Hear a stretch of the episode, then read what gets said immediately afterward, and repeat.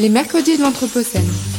Chaque semaine, Chaque mercredi, un plateau radio pour débattre des mondes urbains anthropocènes, un rendez-vous pour mieux comprendre les enjeux des mondes urbains anthropocènes. Produit par l'École urbaine de Lyon. Bonjour à toutes, bonjour à tous. Nous continuons nos mercredis de l'Anthropocène, enregistrés à distance pour cause de mesures de déconfinement, et nous vous espérons nombreux et nombreuses à l'écoute. La pandémie de Covid-19 a montré à ceux qui l'ignoraient encore la vulnérabilité du système urbain dans l'ensemble et de chaque ville qui le compose. En effet, en quelques semaines, le monde s'est retrouvé paralysé et les plus grandes mégapoles, les plus puissantes de ces mégapoles mondiales, se sont retrouvées à l'arrêt, vidées de leur vie et de leur urbanité par le confinement. Nous avons tous pu voir à la télévision ou ailleurs ces images absolument stupéfiantes de grandes places urbaines désertées, euh, Times Square vide, les rues de Paris euh, sans un chat, euh, Venise également vidée de tous ses touristes et même de ses habitants, aux canaux redevenus parés d'eau d'un bleu limpide. Nous avons tous été fascinés par, par ces images dignes des, blockbusters dystopiques les plus fameux, mais des images qui, à la différence de ces blockbusters, renvoyaient non pas à une époque euh, ultérieure, mais à notre présent, à notre ici et maintenant. Cette situation a bien sûr réjoui euh, quelques collapsologues, prompts à voir Armageddon derrière euh, chaque événement. Elle a inquiété d'autres commentateurs et lancé énormément de spéculations sur le monde d'après. Nous, à l'école urbaine, nous sommes restés relativement prudents euh, quant à ces spéculations, puisque nous partons de l'idée que pour réfléchir au monde d'après, il faudrait déjà bien comprendre le monde de maintenant, ce qui est loin d'être assuré dans la plupart des discussions que nous pouvons entendre. Et nous nous sommes surtout dit que cela permettrait de relancer la réflexion que nous menons sur la catastrophe, sur la catastrophe urbaine, son rôle dans l'histoire et surtout peut-être son rôle dans les imaginaires de la ville que les différentes sociétés ont pu développer à travers l'histoire. La question que nous allons nous poser euh, ce soir est donc euh, assez simple. Que nous dit la catastrophe de l'urbanité de notre monde? Que nous enseigne-t-elle sur les villes contemporaines, sur leur évolution, sur leurs forces, leurs faiblesses? Et que nous dit peut-être la catastrophe également sur un devenir possible de notre habitation urbaine de la Terre? Et pour discuter de ce sujet, nous avons le plaisir de recevoir d'abord Thierry Paco. Bonsoir Thierry Paco. Bonsoir. Thierry Paco, euh, qu'il est très difficile de présenter puisqu'il est euh, philosophe, euh, essayiste, éditeur, producteur d'émissions de radio, grand connaisseur du, du cinéma, professeur émérite à l'université de, Paris-Est. On lui doit des dizaines d'ouvrages euh, consacrés à la, ville en général et à toute une série de, questions euh, particulièrement importantes. Et il a récemment euh, publié Désastres urbains, les villes meurent aussi, publié à la découverte en 2009, ainsi que un livre un peu plus ancien sur mesure et démesure des villes au CNRS édition et euh, qui va sortir dans, dans, les jours qui viennent, peut-être même aujourd'hui, Demeure terrestre, enquête vagabonde sur, euh, sur l'habité aux éditions euh, Terre urbaine. merci d'être là, Thierry, à distance depuis la périphérie parisienne. Et puis nous recevons également Alfonso Pinto. Bonsoir Alfonso. Bonsoir, bonsoir. Donc bonsoir Alfonso. Alfonso est, chercheur euh, à l'école urbaine de Lyon. Euh, il est euh, spécialiste des imaginaires de la catastrophe, en particulier dans le cinéma. Et à l'école urbaine, il est en charge du, pôle de réflexion sur les, images et les imaginaires de la catastrophe à travers ses analyses qu'il mène tant sur le cinéma que sur la photographie ou la vidéo, voire l'art contemporain. Alors, messieurs, merci de vous prêter à ce jeu délicat de la discussion à distance, puisque je suis à Lyon, Thierry est euh, dans euh, la région parisienne et Alfonso euh, à Palerme. Merci de vous prêter au jeu. Et je voudrais commencer, cher Thierry Paco, par une, une question qui s'impose, parce que quand on a sous la main le meilleur spécialiste francophone de l'histoire de la pensée urbaine, on ne se prive pas de cette question-là.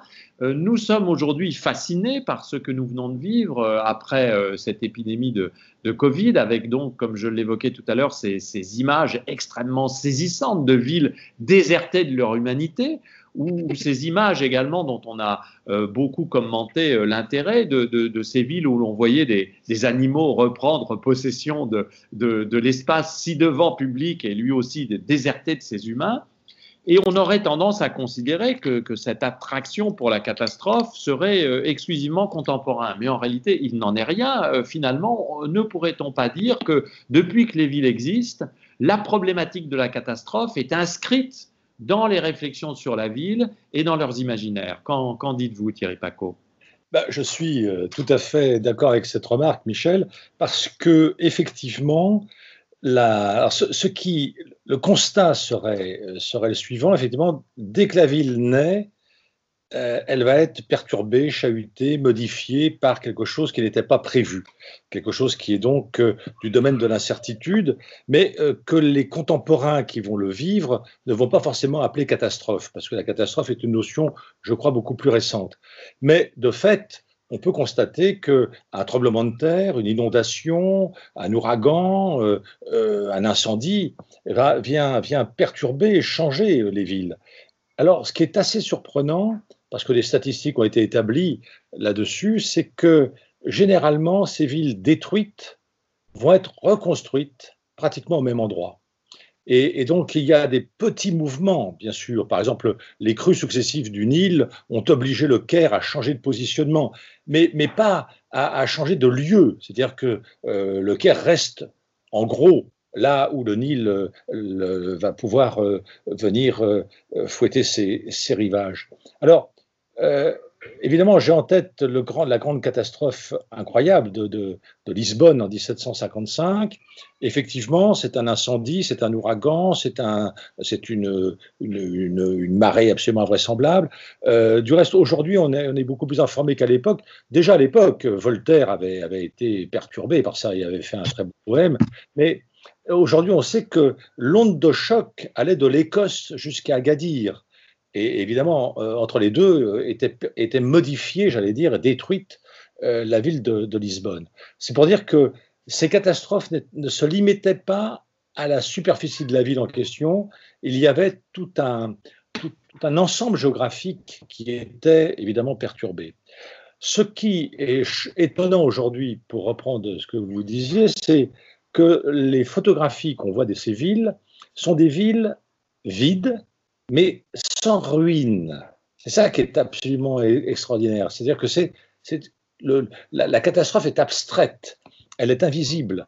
Et donc, elle ne se traduit pas par des démolitions, par comme un incendie ou par euh, des maisons qui sont retournées après une inondation. Donc, on est là comme plutôt après un accident nucléaire. Et là, dans le cinéma, qu'Alfonso connaît très bien, on a des témoignages de villes qui sont des villes fantômes, exactement comme celle qu'on nous montre aujourd'hui. Oui, c'est-à-dire que euh, les, images dont je parlais, qui sont, extrêmement saisissantes, et, il est difficile de ne pas être troublé par, ces images, hein, euh, même si l'on essaye de, mettre à distance la, la passion et l'affect pour essayer de continuer de les penser.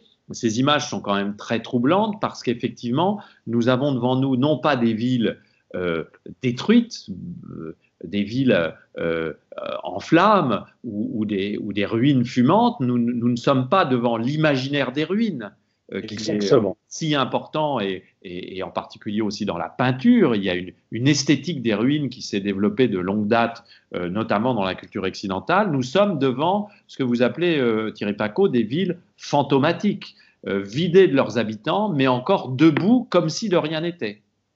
Exactement, c'est ça qui est absolument euh, saisissant. Alors, on, croit même qu'elles sont, euh, qu'elles sont dépeuplées, parce que les gens se terrent euh, chez eux, c'est, le principe même du, confinement. Et donc, les habitants observent la ville sans eux depuis leur propre intérieur. Alors, c'est pour ça qu'à un moment donné, il y a eu une espèce de, volonté de, des, survivants, c'est-à-dire de nous tous, de dire nous sommes vivants. Et pour ça, on ouvrait les fenêtres et on applaudissait, ou bien alors on, allait sur le balcon pour dire nous sommes là. Et donc, il y a une espèce de, d'affirmation du monde vivant par rapport à quelque chose qui apparaît comme figé et comme finalement vide. Mais y a-t-il dans, l'histoire, à votre connaissance, des, cas euh, de villes qui, comme cela, se seraient vidées de leurs habitants pour une raison ou pour une autre, pour une épidémie, ou tout simplement parce que euh, on aurait euh, décidé de déserter en quelque sorte le, lieu de peuplement, ou, est-ce, à votre avis, peut-être sans équivalent dans, l'histoire, en tout cas tel qu'on peut le documenter, en tout cas sans équivalent à cette échelle-là? Non, c'est absolument sans équivalent cette échelle-là, parce qu'effectivement, au tout début du confinement, c'est 3 milliards d'humains et d'urbains qui sont euh, confinés. Euh, ça, ça s'est jamais vu, évidemment. Euh, par contre, je crois qu'il y a des villes qui sont, des villes de taille beaucoup plus petite, qui, au moment d'un siège militaire, se sont vidées de leur population, qui sont partis la nuit par des tunnels qu'ils avaient creusés auparavant pour échapper, évidemment, au massacre. Mais c'est tout à fait autre chose. Enfin, ça n'a pas cette ampleur. Ça n'a pas cette ampleur et puis ça n'a pas marqué de la même manière parce que c'était, j'allais presque dire, défensif. Tandis qu'aujourd'hui, nous subissons la pandémie et je ne connais pas d'exemple euh, aussi bien dans les pays les plus touchés comme l'Italie, la Belgique, les États-Unis, etc., de forme de résistance, je dirais. C'est-à-dire, on n'a pas trouvé un subterfuge pour éviter le, euh, le confinement et, le, et finalement d'offrir à la catastrophe euh, tout, le terrain. Mhm. Euh, vous, évoquiez tout à l'heure en, débutant cette conversation, et ensuite je, poserai une, question à Alfonso, Pinto, vous évoquiez le fait que dans l'histoire, le mot catastrophe n'est pas arrivé de suite, c'est-à-dire que que le, terme de catastrophe est sans doute l'imaginaire qu'il charrie, puisque tous les mots euh, charrient euh, euh, des, imaginaires sociaux et politiques et culturels. Ce terme était sans doute un terme plus contemporain que, ce que l'on pourrait croire. Oui, parce que en fait, les et c'est pareil pour le mot désastre. J'ai beaucoup de, j'ai beaucoup hésité quand j'ai titré mon ouvrage entre catastrophe urbaine ou désastres urbains. J'ai préféré désastre euh, parce qu'il était moins connoté, j'allais dire, dans, l'idée de ce que la catastrophe est naturelle. Souvent, on la qualifie de naturelle en précisant évidemment qu'avec l'Anthropocène, euh, les humains sont derrière les perturbations naturelles. Mais euh, historiquement, quand je regarde les, grandes catastrophes comme des, des, épidémies, comme des famines, etc., il y a une connotation religieuse qui vient tout de suite. Et bien souvent, on parle d'apocalypse.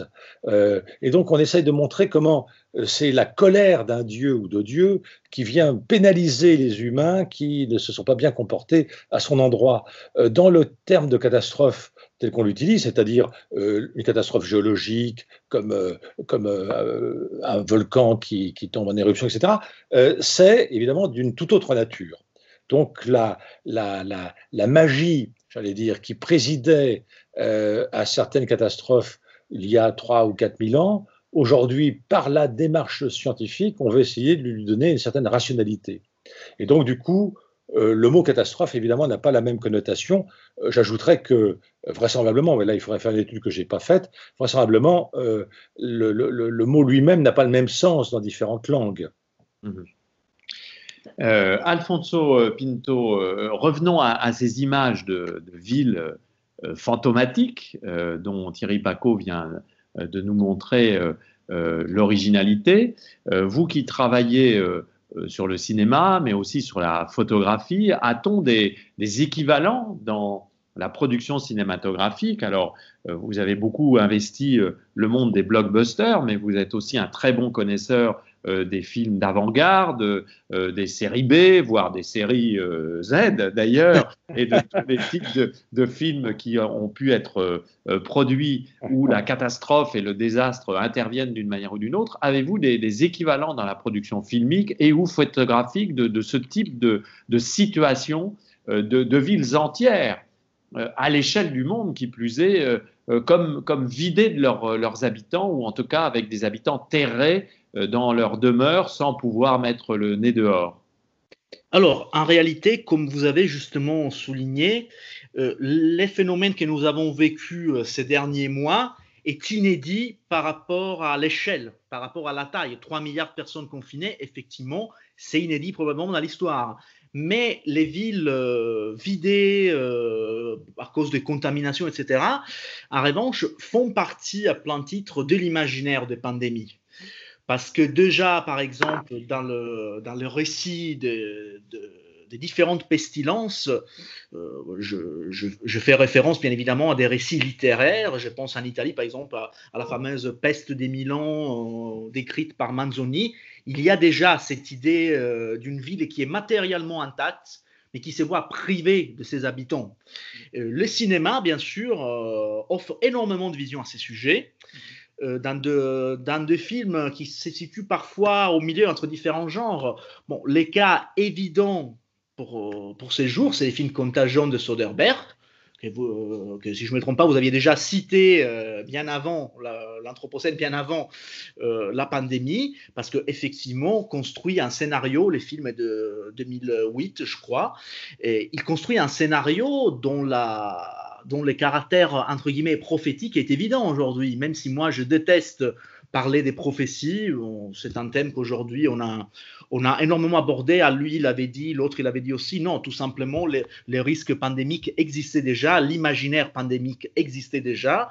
Un autre exemple, euh, riche vraiment en ce sens, ça vient d'un B-Movies, justement. C'est un film euh, qui s'appelle 28 jours plus tard de Denis Boyle, euh, qui met en scène une espèce de, de, de rage qui doit beaucoup à l'imaginaire des zombies et qui montre justement dans, dans la première séquence euh, très bien réussie, montre la ville de Londres complètement abandonnée, complètement vidée, sans que les protagonistes au début du film sachent ce qui s'est passé. Et ce qui a, euh, à mon sens, cette séquence-là a quand même produit, renforcé un imaginaire euh, qui par la suite a été énormément exploité dans la littérature, dans la bande dessinée. Je pense à la série des Walking Dead euh, et, par exemple au filon des zombies qui a énormément joué sur cette idée de représenter ces espaces matériellement intacts, intègres. Après, il y a aussi des, euh, cas qui sortent un peu uniquement euh, de, l'univers fictionnel et de la représentation. moi, je fais référence, par exemple, aux images de l'évacuation de Phnom Penh en 1975, en avril 1975, quand les Khmer rouges ont évacué de facto 2 millions de personnes de la capitale. Alors là, il y a quelques, quelques petits témoignages photographiques, parce que bon, il n'y en a pas énormément, qui, offre ces spectacles, ces spectacles absolument effrayants. Et puis, même si l'ampleur est, euh, tout aussi différente, il y a une catastrophe bien réelle qui a comporté l'évacuation d'une ville. C'est bien évidemment Tchernobyl avec l'évacuation des Pripyat, une évacuation répentine qui euh, bon, a concerné quelques dizaines de milliers de personnes, mais qui a eu un impact sur les imaginaires culturels gigantesques.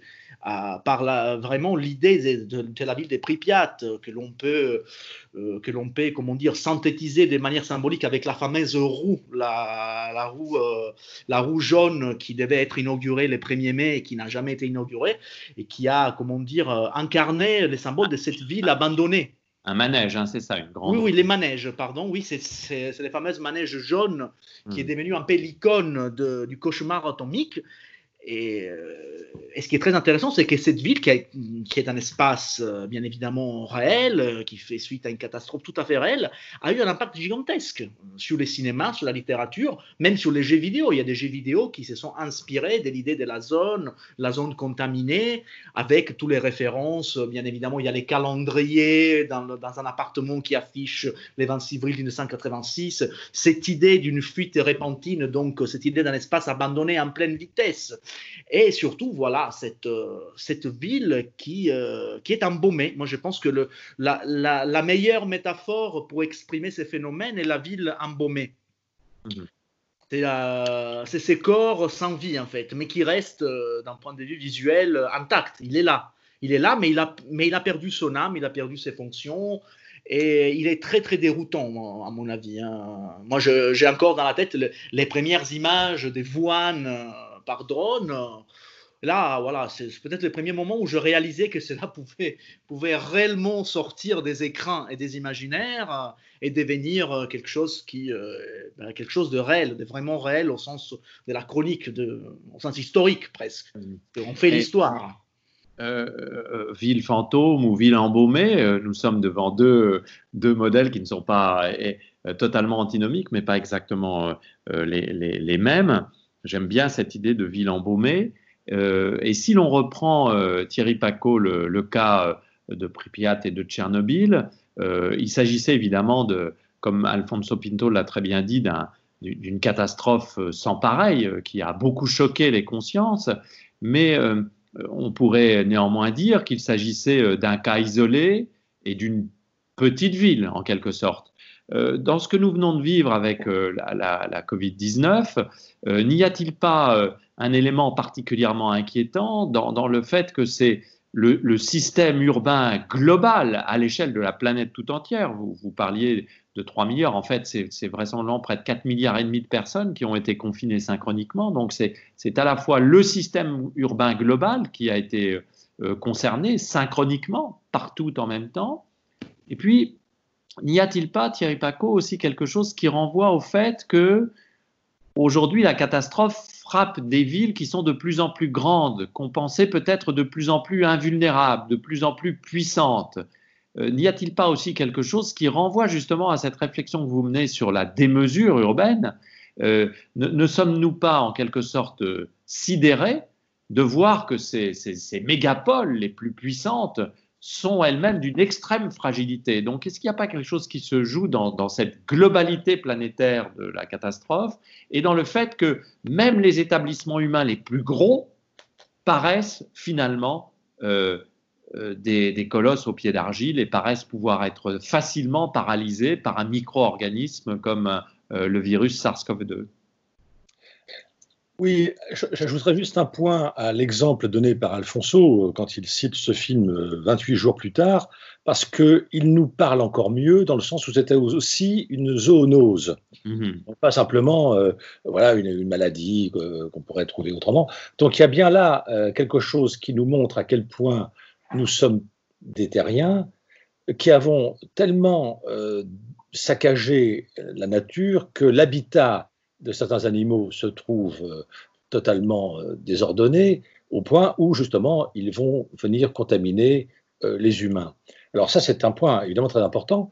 dans le cas de la peste, de à l'époque de la peste noire, là aussi c'était les villes les plus peuplées qui ont été, qui ont été les plus touchées alors qu'on les pensait effectivement comme aujourd'hui et comme vous l'avez très bien dit, invulnérables, parce qu'on s'était dit, ah ben voilà, quand tout fonctionne bien, on est saisi évidemment par des villes comme euh, Tokyo, Séoul, euh, Paris, New York. Voilà, les transports en commun fonctionnent, elle a l'air de marcher 24 heures sur 24, tout, tout, tout baigne. Et là, tout d'un coup, il y a un tout petit truc bizarre qui vient de la chauve-souris qui va euh, mettre comme un grain de sable dans la mécanique et, là, tout va s'arrêter. Alors ça, je pense que, je pense que les, concepteurs de ces villes, les décideurs à tous les échelons euh, de, la municipalité doivent être absolument saisis parce que ça, ils ne l'avaient jamais envisagé.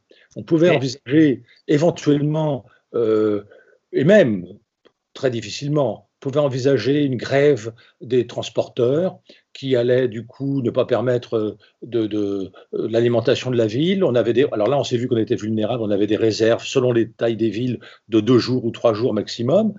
Mais, là, on est dans quelque chose qu'on n'avait absolument pas du tout imaginé.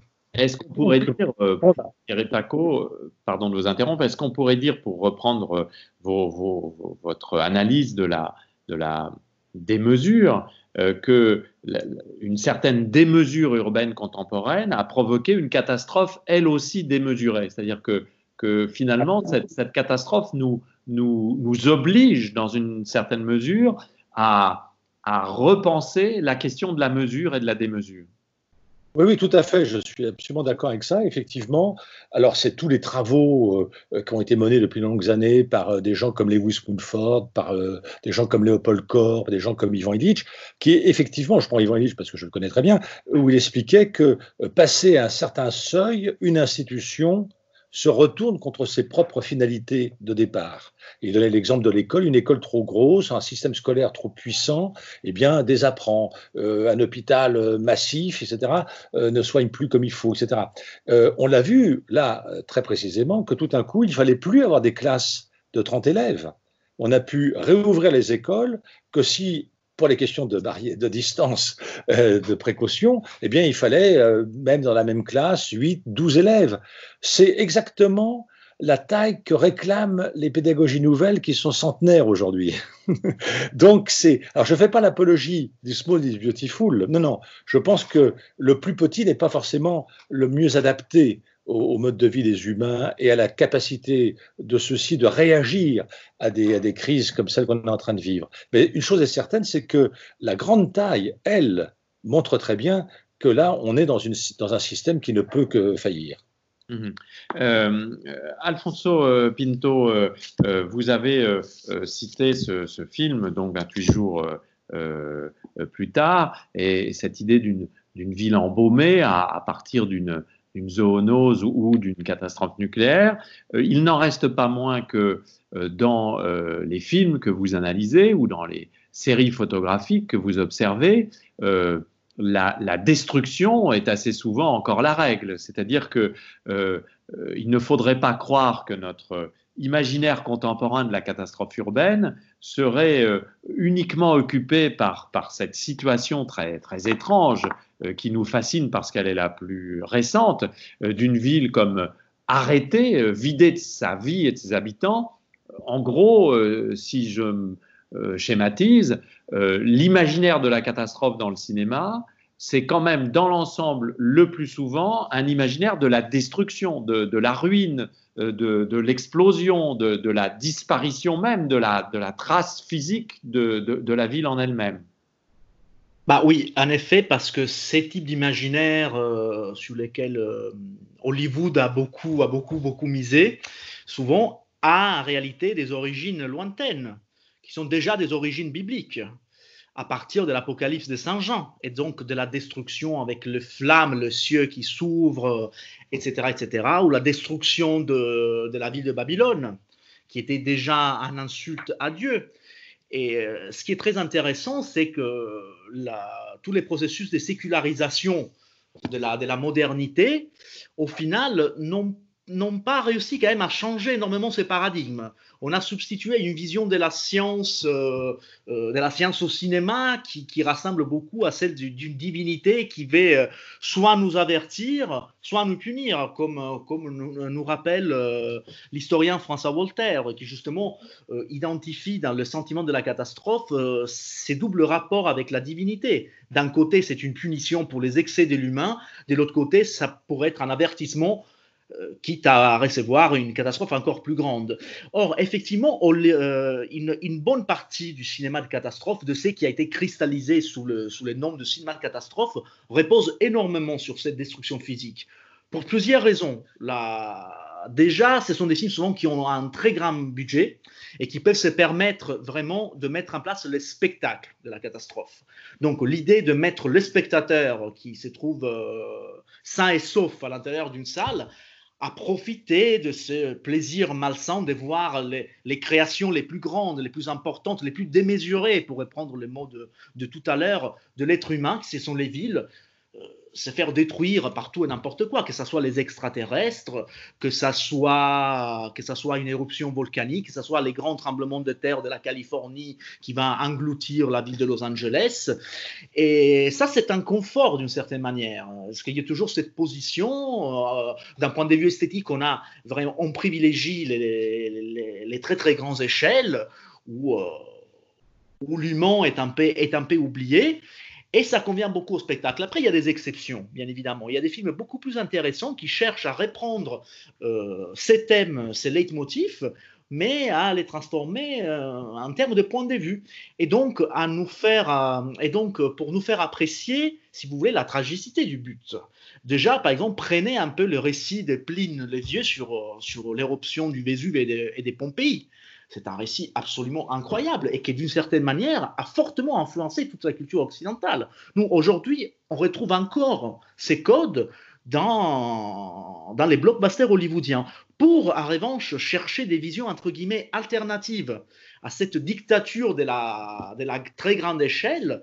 Et il faut sortir un peu du côté hollywoodien. Et là, Là, par exemple, il y a, il y a, il y a un film mi-indépendant, mi-Hollywood, mais qui, s'appelle Cloverfield, qui n'est rien d'autre qu'une que l'énième version de Godzilla, donc d'un monstre que l'on ne sait pas si est le résultat d'une mutation, de la bombe atomique, etc., qui vient ravager New York. La seule différence avec les autres classiques d'Hollywood, c'est que cette fois, les films est entièrement pris euh, par un, point de vue personnel. Donc, euh, les films simulent simule le fait que l'armée a retrouvé des vidéos et donc le film est structuré sur une vidéo d'amateur qui rassemble énormément à toutes les vidéos qui circulaient, par exemple, pendant la période du 11 septembre.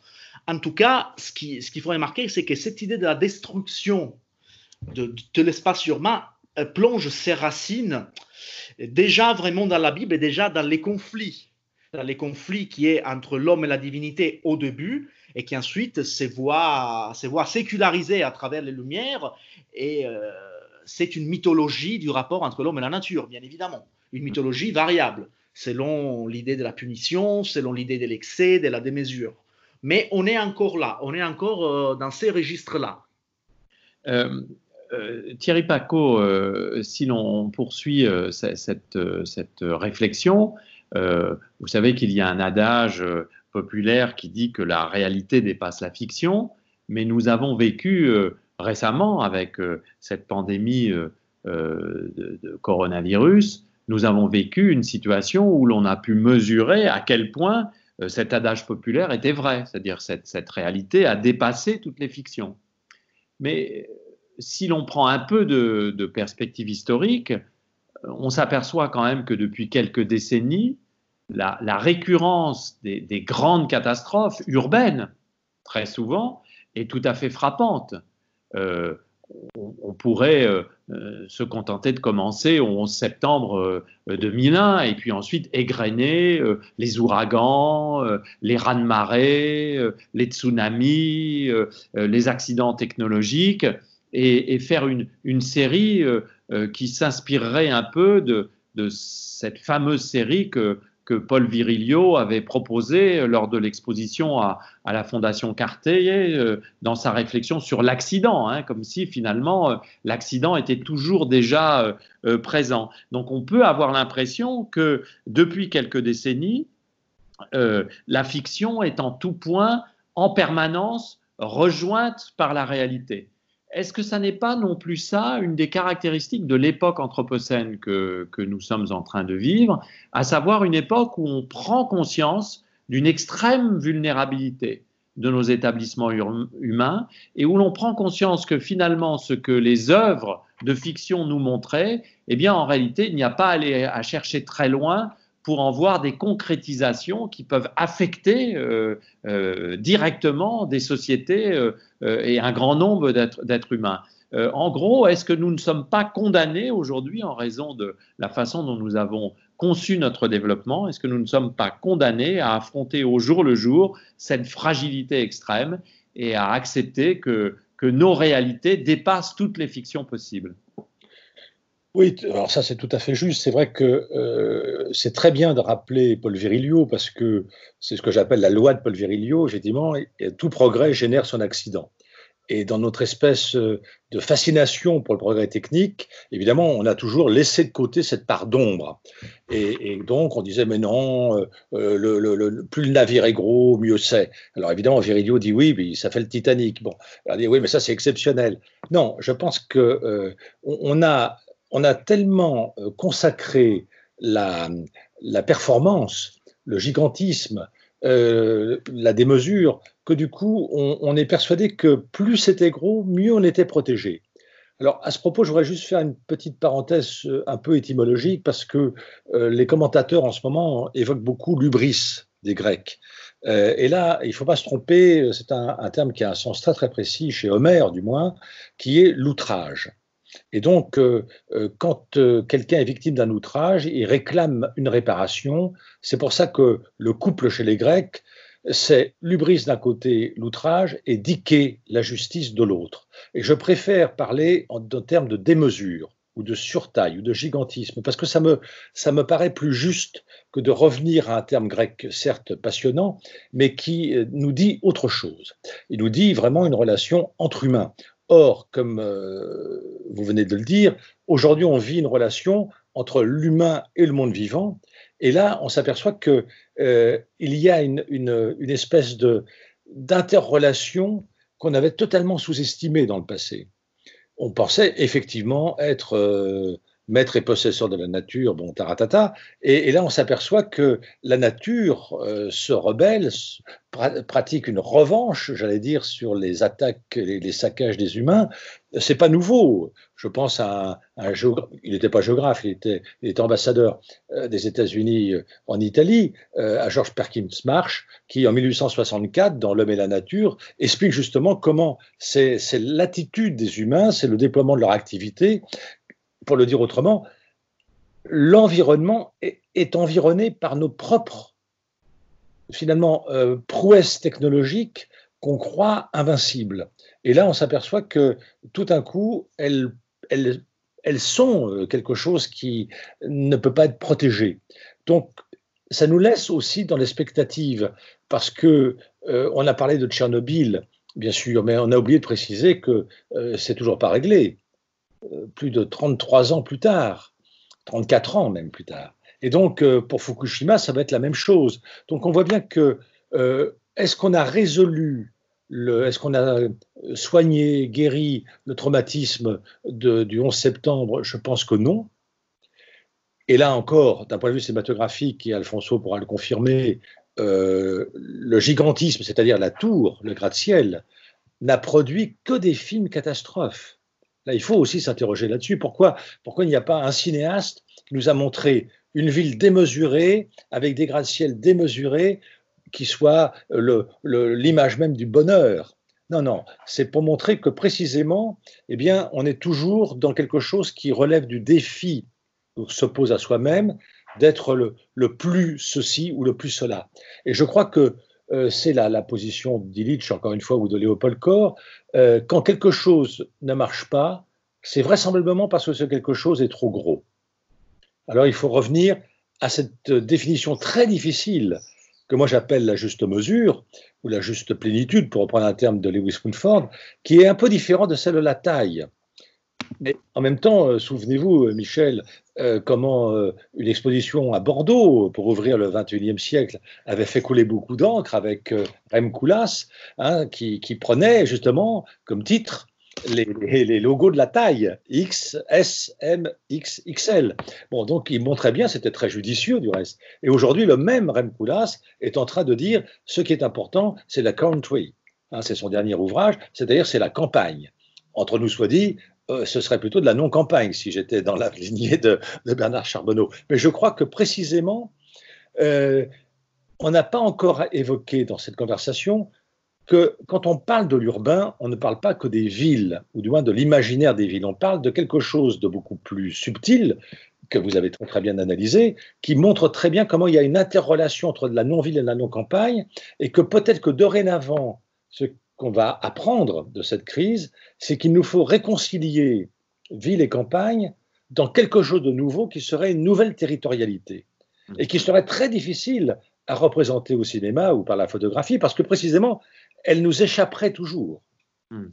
Oui, c'est évidemment une question euh, tout à fait fascinante. On reviendra peut-être un peu tout à l'heure sur l'ubris. Parce que... Juste, juste un rebondissement sur la question de la tour, effectivement, je réfléchissais au fait que euh, l'imaginaire de la tour, euh, soit-il littéraire ou scientographique, est quand même assez monothématique et pas du, tout, pas du tout joyeux.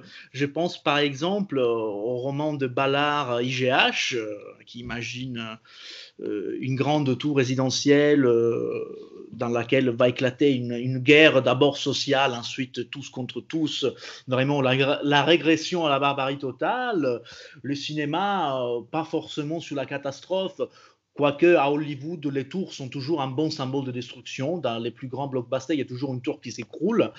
Ou par exemple à, Dayard, de Piège des Cristal, où la tour devient le lieu de l'attaque terroriste bien avant le 11 septembre. Euh, effectivement, euh, mais bien sûr, il faut citer la tour infernale qui a cristallisé un peu vraiment cet imaginaire.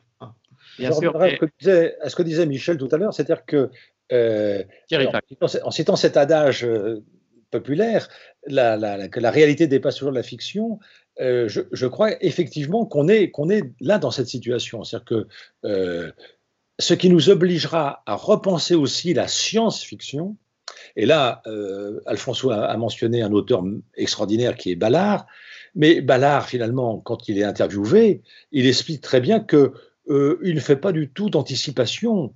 Il, parle du futur qui est déjà là du futur qui est déjà présent dans notre société. Et donc, d'une certaine façon, ce n'est pas une science-fiction qui nous projette, comme certains romanciers le font avec talent, dans, dans un avenir de 3000 ou 4000 ans plus tard de notre époque. Hein, il est un peu comme dans Les Furtifs de Damasio, de parler de l'immédiat euh, lendemain de notre propre présent.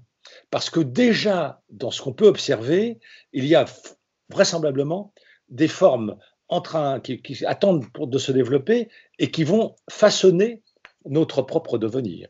Bien sûr. Et, d'ailleurs, euh, euh, euh, j'ai évoqué tout à l'heure le fait que nous vivions peut-être une, époque anthropocène où, justement nous sommes confrontés en permanence à cette situation de la réalité qui dépasse la fiction, et, on pourrait se retourner vers vous, Alfonso, et, poser la question suivante. Si, systématiquement la réalité urbaine dépasse la fiction, alors que reste-t-il à la fiction? Quel type de fiction faudrait-il inventer pour, euh, pour euh, nous ressaisir euh, de, cette réalité, puisque c'est bien de cela dont on parle, et, envisager d'autres avenirs possibles. Et, c'est une manière pour moi de vous questionner peut-être sur les, frontières, les, marges, les, secteurs les plus créatifs du monde cinématographique ou visuel, pour, pour, savoir s'il y a justement comme cela des tentatives pour dépasser, euh, j'allais dire, les, canons esthétiques euh, et, narratifs de, l'imaginaire de la catastrophe tel qu'il a été mis en scène, notamment dans les blockbusters américains. où se situent aujourd'hui les, avant-gardes ou les champs d'expérimentation pour inventer de nouvelles manières de fictionner notre rapport à, notre habitation humaine de la Terre? Alors là, la, la, question est, est, difficile. Ah, mais, bon. c'est pour ça que nous sommes à l'école. La question est difficile. Mais bon, alors premièrement, euh, l'imaginaire euh, classique hollywoodien de la destruction est désormais daté. Est désormais daté et effectivement, le, les cas récents des films utilisent des langages qui sont un peu différents, qui commencent à chercher d'autres registres esthétiques et narratifs. Euh, moi, je pense que la fiction a un double rôle.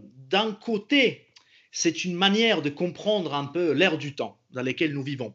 Là, je me réfère par exemple à un ouvrage récent qui, qui malheureusement n'a pas encore été traduit en français, qui est euh, un ouvrage signé par Deborah Danowski et Eduardo Viveros de Castro, euh, Essai sur les pères de la faim, qui justement disent que cette prolifération de dystopie cette sorte de panique qu'ils appellent de manière péjorative les catastrophismes, voire parfois un enthousiasme macabre, l'accélérationnisme, il domine bien évidemment l'esprit de notre temps. Ça, c'est typiquement anthropocène, parce que l'anthropocène confère à, l'imaginaire du désastre et de la catastrophe euh, une possibilité euh, d'imagination difficile, un éventuel monde sans nous, ou quand même avec des conditions tellement différentes que euh, nous avons du mal à penser. L'autre but de la fiction, euh, et ça, euh, on en a la preuve en ces mois de pandémie, c'est que la fiction non seulement nous parle de notre propre temps, mais elle nous apprend notre propre temps. Euh, il est évident que l'imaginaire des épidémies, des plus réalistes, des plus vraisemblables, au moins vraisemblables, est un instrument cognitif majeur qui, qui, par exemple, a permis à moi de, de, de, gérer, tant à niveau collectif que personnel, un événement que même si euh, me semblait raisonnable, était quand même inattendu. Le fait que d'un coup à l'autre, un jour de mars, on se trouve confiné, il, est, il est indispensable de comprendre que, par exemple, un film comme Contagion offre des instruments collectifs cognitifs qui sont très importants et offre des ressources même narratives et esthétiques qui nous permettent de, euh, de pouvoir dire euh, que la, la réalité est ouverte à ces genres de possibilités que pour l'instant nous avons uniquement confié à l'intérieur des salles de cinéma. L'exemple est par exemple un projet, un projet littéraire qui justement explore les nouvelles fictions à l'âge de l'Anthropocène. Euh, c'est un projet dirigé par un écrivain qui s'appelle Matteo Meschiari, qu'on a eu le plaisir d'inviter à Lyon, et qui propose un nouveau roman de l'Anthropocène. Donc il y a, euh, un premier essai littéraire pour l'instant.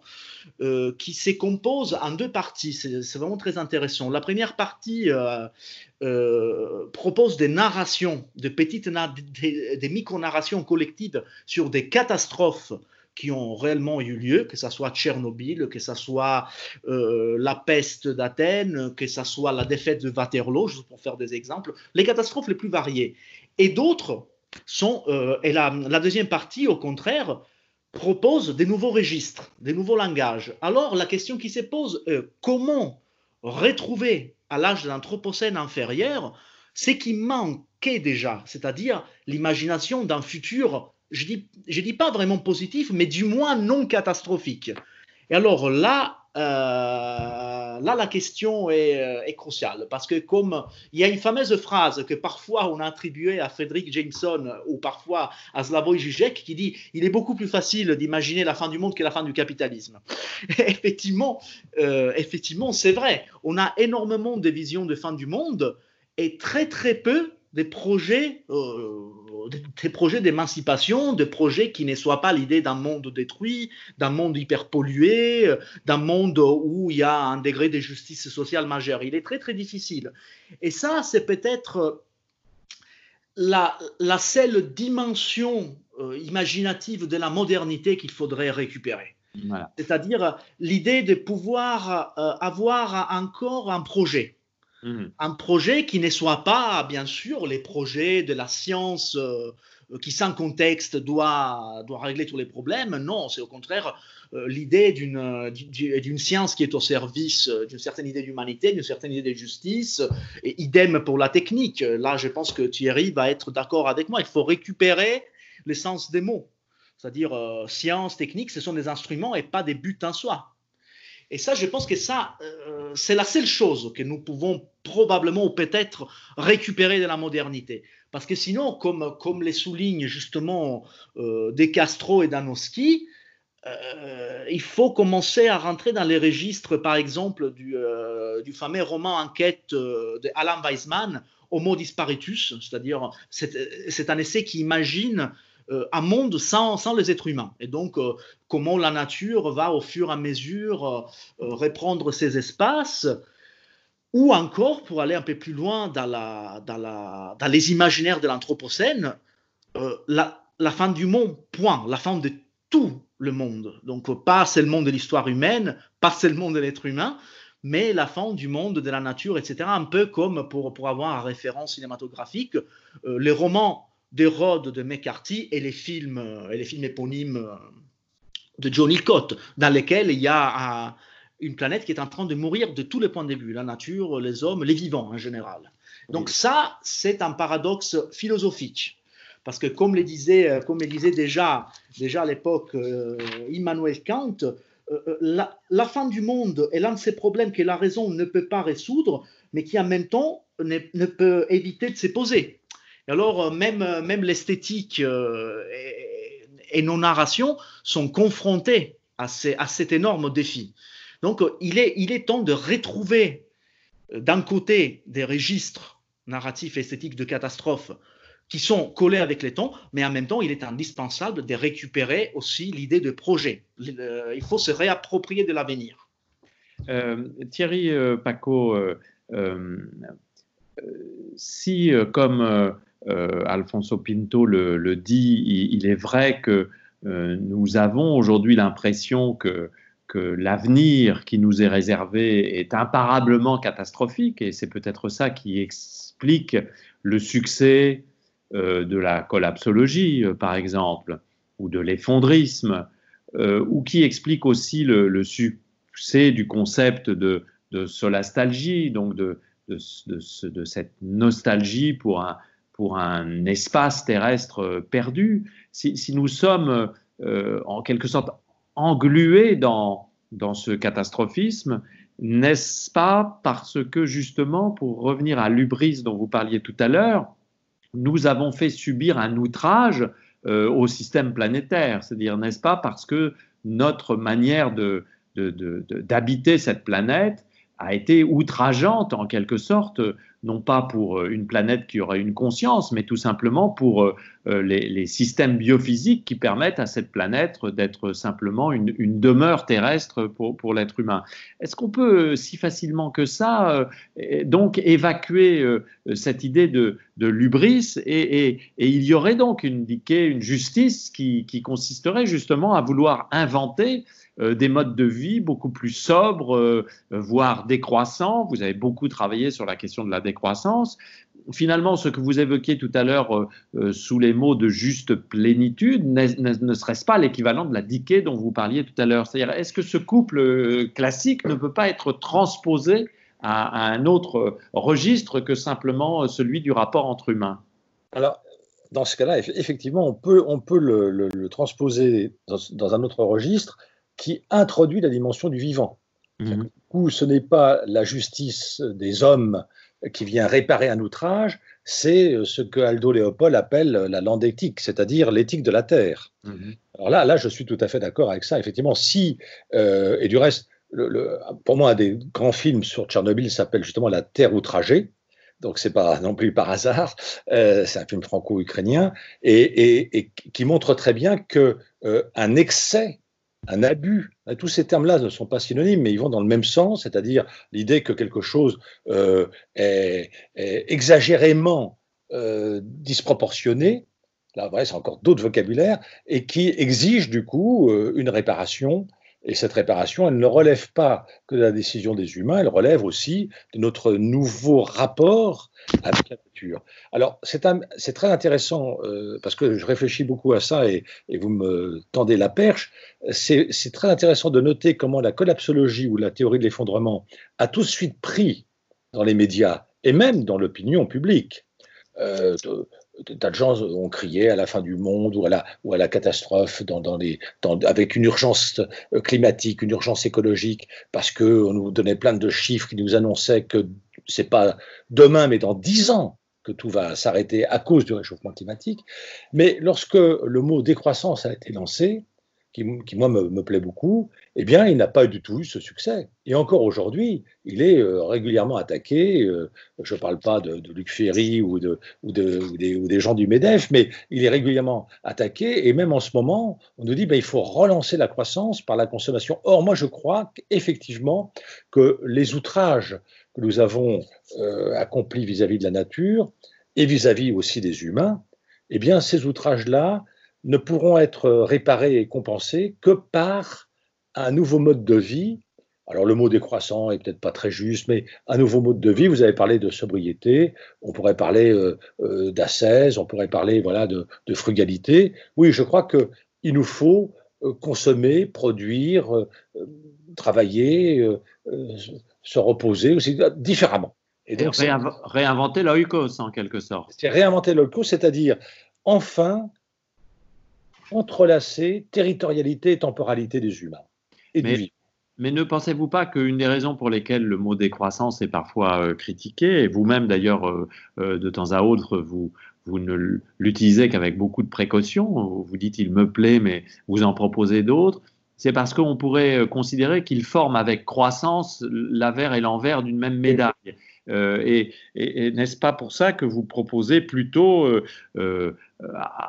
avec votre réflexion sur la mesure et la démesure, cette réflexion sur la plénitude et, qui consisterait pour vous aussi à inventer de nouveaux liens, de nouvelles interterritorialités, en quelque sorte, de nouveaux liens entre les espaces habités oui, absolument, bien sûr. Et, c'est vrai que je crois qu'il nous faut sortir de ce couple décroissance-croissance parce que euh, en même temps, euh, euh, je l'ai écrit dans, mon petit essai sur le luxe, utilité d'inutile, il y a aussi euh, des, plaisirs du potlatch, c'est-à-dire des plaisirs de la surenchère, dans certains cas de figure, quelque chose de festif. Et donc, je ne voudrais pas du tout imaginer que la décroissance ne serait que du côté de la frustration ou de la privation. Euh, oui, euh, mais quand on vous connaît, Thierry Paco, et qu'on vous entend parler de la décroissance, et quand on, voit l'alacrité, l'allégresse avec laquelle vous, vous en parlez et la, joie de la pensée qui est la vôtre, on, se rend compte que vous, n'êtes pas euh, quelqu'un de particulièrement triste et brimé, hein, n'est-ce pas, et, brimant les autres, et que l'excès ne vous est pas étranger. Euh, mais revenons euh, peut-être à, cette question, euh, Alfonso Pinto, en, vous posant une, peut-être une dernière question. Thierry Paco vient, vient d'évoquer d'autres figures de, la vie humaine autour de la, plénitude, la, sobriété, de, de, sortir de la démesure, de sortir de cette puissance euh, et de cette compétition euh, si bien emblématisée par l'architecture de, grande hauteur, dont on a vu qu'elle était souvent euh, source d'imaginaire catastrophique, y a-t-il dans la fiction contemporaine, bien sûr, je ne parle pas des fictions anciennes, et, sans aller jusque à retrouver les fictions édéniques qui, qui, sont évidemment très, très nombreuses. Y a-t-il dans la fiction des, des, des, propositions euh, d'habitation humaine, d'organisation de l'espace et des sociétés qui, seraient justement, euh, sinon heureuses, du moins plus optimistes et, qui nous renverraient vers des, modèles de plénitude, euh, de sobriété, de, décroissance, de, de, nouveaux entrelacements entre les humains et les non-humains, ou est-ce que c'est quelque chose que la fiction n'aborde pas encore? Alors, euh, la fiction, notamment en science-fiction, il y a eu, des projections d'avenir, euh, voilà, soit neutres, soit positives. Après, il y a par exemple, il y a énormément de films, par exemple sur la conquête de l'espace, euh, qui proposent, qui proposent des visions un peu floues, mais qui ne sont pas forcément catastrophiques. Hein. parfois, des films d'extraterrestres sur des conquêtes de l'espace ne sont pas forcément une fuite de la, de la Terre vers la conquête d'autres mondes. Parfois, c'est tout simplement la mise en scène d'une très grande avancée technologique, euh, comme par exemple la série, euh, bah, la série Star Trek aussi. Je crois qu'elle ne fait pas référence à, à des catastrophes qui ont qui ont dicté cette nouvelle conquête de l'espace. Mais en général, euh, ce déficit euh, esthétique narratif est évident. Moi, par exemple, j'ai du mal à trouver un film qui montre un avenir euh, où l'on a réglé la plupart de nos problématiques, soit-elles environnementales, soit-elles sociales, économiques, etc. Et, et ça, c'est les défis majeurs, à mon avis. C'est reconstruire des visions d'avenir qui ne soient pas datées et qui ne retombe pas dans, comment dire, dans les utopies que l'on a, a trahies d'une certaine manière. Parce que la plupart euh, des essais utopiques se sont transformés en dystopies. Après, il y a des films, par exemple, qui mettent en scène, euh, qui mettent en scène de, de, situations plus ou moins neutres. Euh, c'est-à-dire où il y a eu des avancées technologiques et que globalement, rien n'a changé ni dans les biens ni dans les mal, ce qui n'est pas tout à fait encourageant non plus. Parce qu'aujourd'hui, euh, euh, l'Anthropocène, d'une certaine manière, qu'est-ce qu'elle nous dit? Elle nous dit que les, soupçons, les hypothèses que l'on avait il y, a, quelques décennies, bah maintenant sont une réalité pratiquement attestée par la science. Après, c'est une question de proportion et une question de temporalité. Mais il est certain que euh, les sociétés humaines axées sur ces types de critères d'économie, de justice, de consommation, de transport, etc., n'ont pas, pas une longue vie. Donc euh, là, là, il y a un déficit cognitif. Effectivement, les grands problèmes de la fiction, c'est qu'on est très bien à faire de la critique, d'une certaine manière, et on est encore très mauvais à mettre en place des projets. Mettre en place des projets qui soient convaincants. Euh, c'est-à-dire que l'idée des projets, pour l'instant, à mon avis, appartient à d'autres registres, qui ne sont pas les registres de la fiction il faut tomber, euh, il faut aller plutôt vers l'essai, il faut aller plutôt vers, euh, voilà, vers d'autres formes de communication. la fiction a du mal encore, véritablement du mal. Puis oui, il y a des exemples qui n'ont jamais vraiment atteint les succès pour pouvoir les considérer de, des produits suffisamment populaire, entre guillemets, oui. Sûr.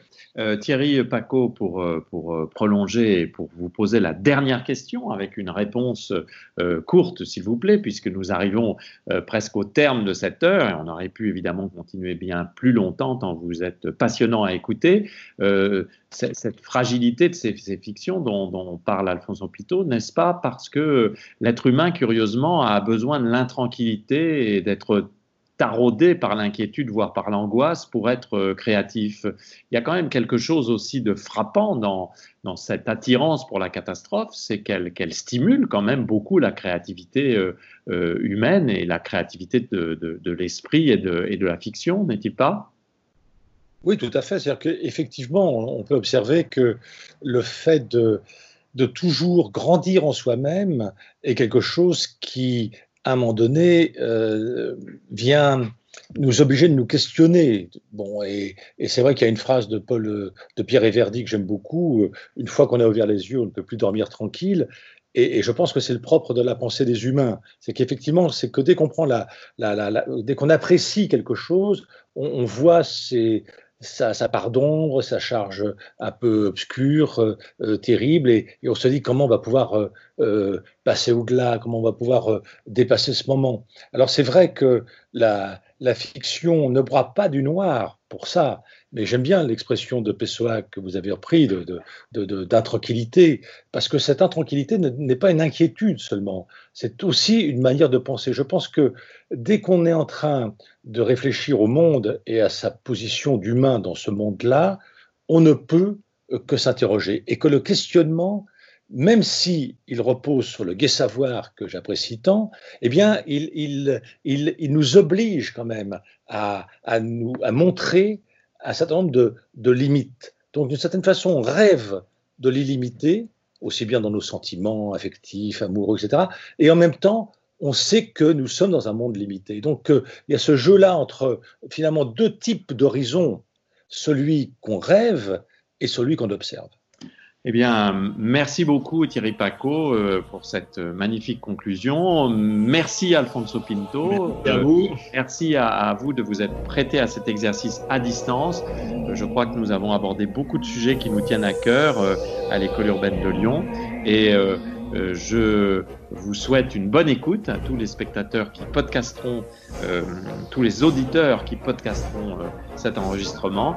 Et je vous donne rendez-vous pour un prochain mercredi de l'Anthropocène. Bonsoir. Bonsoir. Bonsoir.